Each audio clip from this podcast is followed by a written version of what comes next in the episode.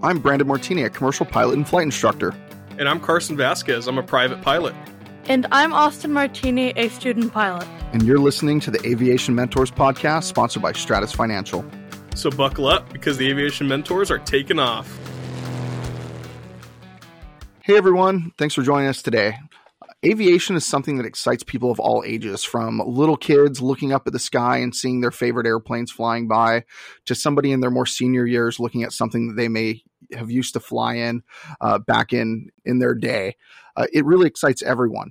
The aviation bug can get you from something as simple as a young eagle's flight, or like I said, looking up at airplanes flying over you at a really young age.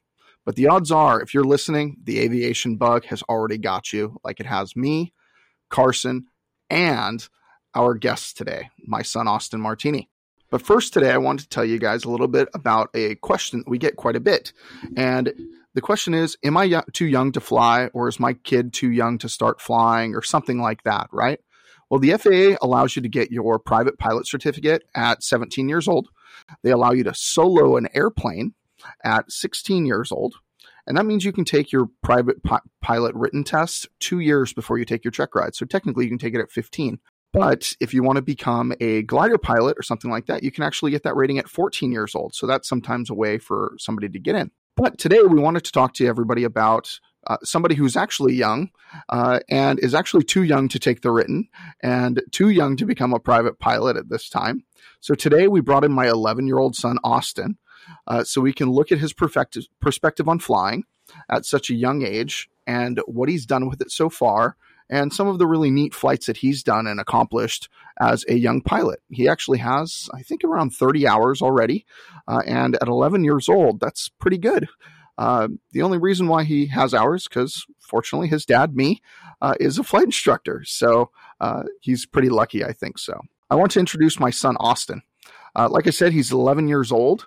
Uh, he's an awesome uh, little boy, and uh, he's very articulate. So I think you'll be kind of impressed with him today on his perspective he brings to flying.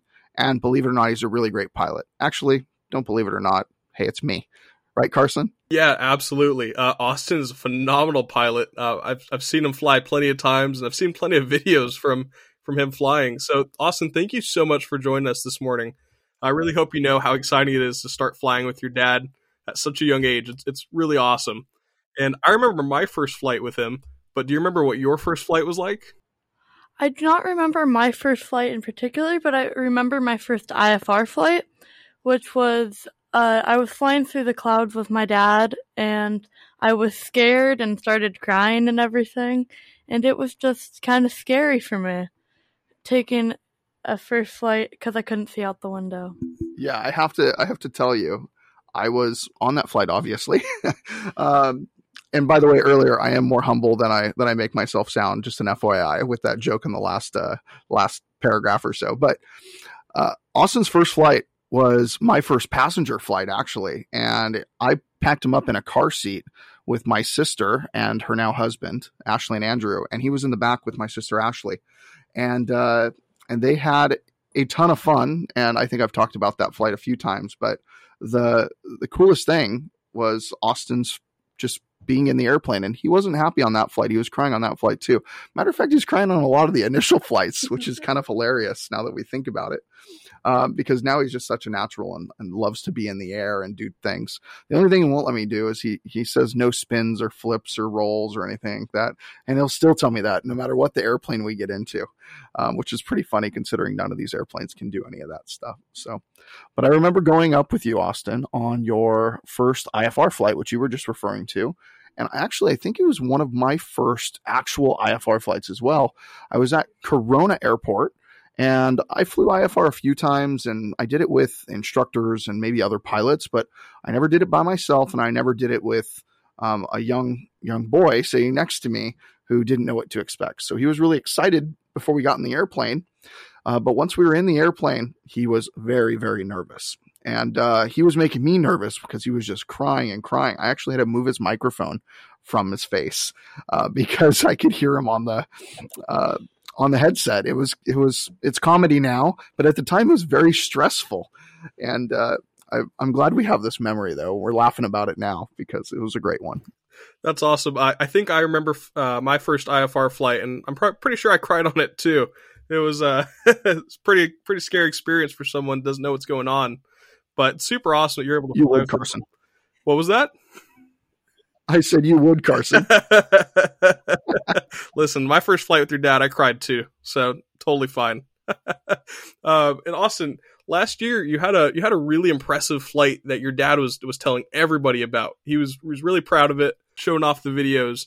And you were landing the Duchess at night in McCarran Airport. What was that like? It was kind.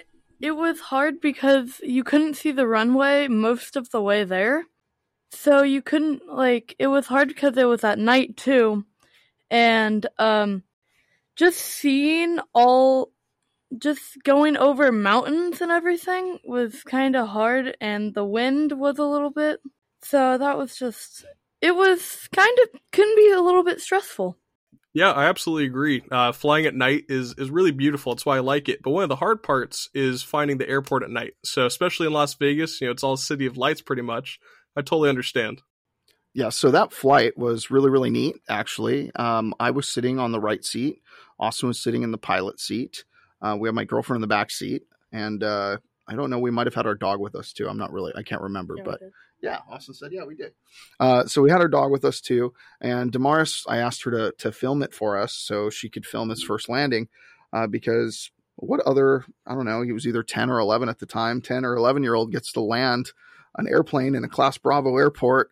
Uh, I think it was on zero one left uh, is where we landed. Uh, but uh, a 737 just flew over us. Um, they were telling us beware of wake turbulence, and he is a very he has a very steady hand. So I told him to keep it at a certain attitude, and I tell him a five degree nose pitch up or nose pitch down or whatever it may be, and set an airspeed, set a power setting. And Austin, you're actually really able to do it pretty well. Um, how did it feel when when I would tell you, Austin, I want you to do like three more inches of manifold pressure, or uh, a little bit more power here, or uh, pitch to the left, or fly a certain heading? What did what did that feel like to you when I would tell you, hey, turn to this heading, and do you see the runway and you see the lights? Tell me a little bit.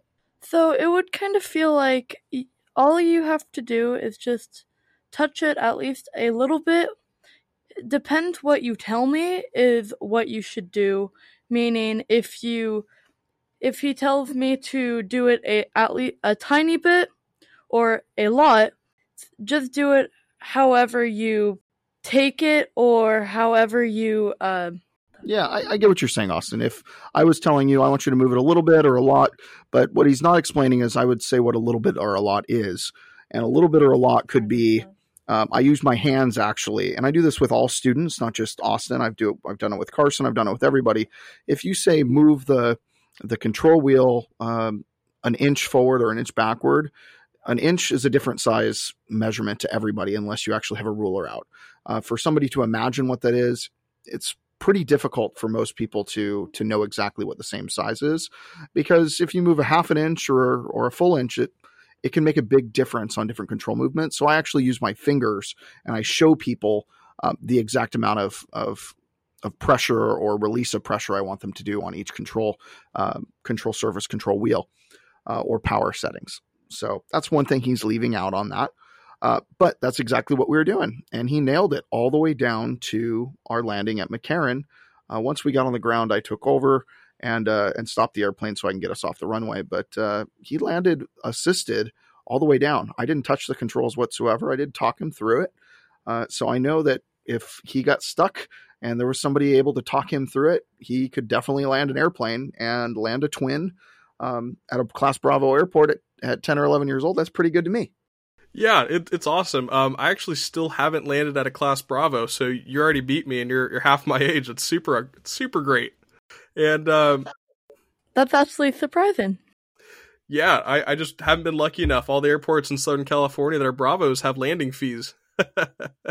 uh, so you're able to land at McCarran without help from your dad, which is incredible. But when was the first time that you you landed without help from your dad, without instruction? So I was landing at Chino Airport. Uh, I was flying an Icon A5, and and and it had a stick, so it was a lot easier to land, in my personal opinion. Uh, but it was scary and because my dad just told me do a little bit like not much. He told me use the rudder. That time it was kind of my first time learning how to use the rudder in air too. And I did everything I think correctly to get the airplane on the ground and when I the rudders I think are the hardest part because they can move your airplane a lot or a little bit at the same time. It takes it takes a lot of of control movements while you're landing, right? But the only thing I told you before you did that landing was make sure you're on this particular airspeed. And you knew from just flying a bunch of times, pitch for airspeed and power for altitude. So you knew if you pitched down, you would go a lot faster. And you knew if you pitched up, you would go slower. And then when you give that power, uh, that power would raise you higher or lower you to the ground. Is that what happened? That is correct. Yes, that is pretty much what happened. Summarize it all. Perfect. And just so you guys know, I I, I articulate these power settings and different things uh, to all of our students and to myself. But with him, he's just been flying for so long. He kind of does it naturally, and I don't even know how to explain it. Uh, but he's able to to just nail the airspeed just by feel. He just knows what he has to do compared to, hey, I need to add power, or hey, I need to pitch down, and it's almost being done subconsciously with him. Um, it's a really interesting perspective because I hear these things happen with with people who are learning a foreign language as a young child. And aviation is kind of like learning a foreign language. You're learning a new perspective on life and a brand new skill that is not necessarily easy, um, but it's challenging, just like learning a new language would be. So I think the same thing happens when it comes to skills like flying, especially with with young kids. Yeah, it's it's definitely a challenge, um, no matter what age. But I think that's really crazy that at such a young age he's able to pick it up so easily. And I think that it's it's really just one of the craziest things to me, um, being able to just fully understand and have the feel of the airplane, which is something that took me about thirty hours to you know actually start to understand. And uh, and Austin, I still haven't had the chance to fly the Icon. So what's it like? It you know it looks crazy, and uh, I've seen a video of you flying it, and that's crazy too. So what's that like? Big fan of it. It's really it's really fun to land on water and everything. So it's really fun to fly because it's not like a normal airplane. It has different control movements instead of a yoke airplane. It has a stick in the middle.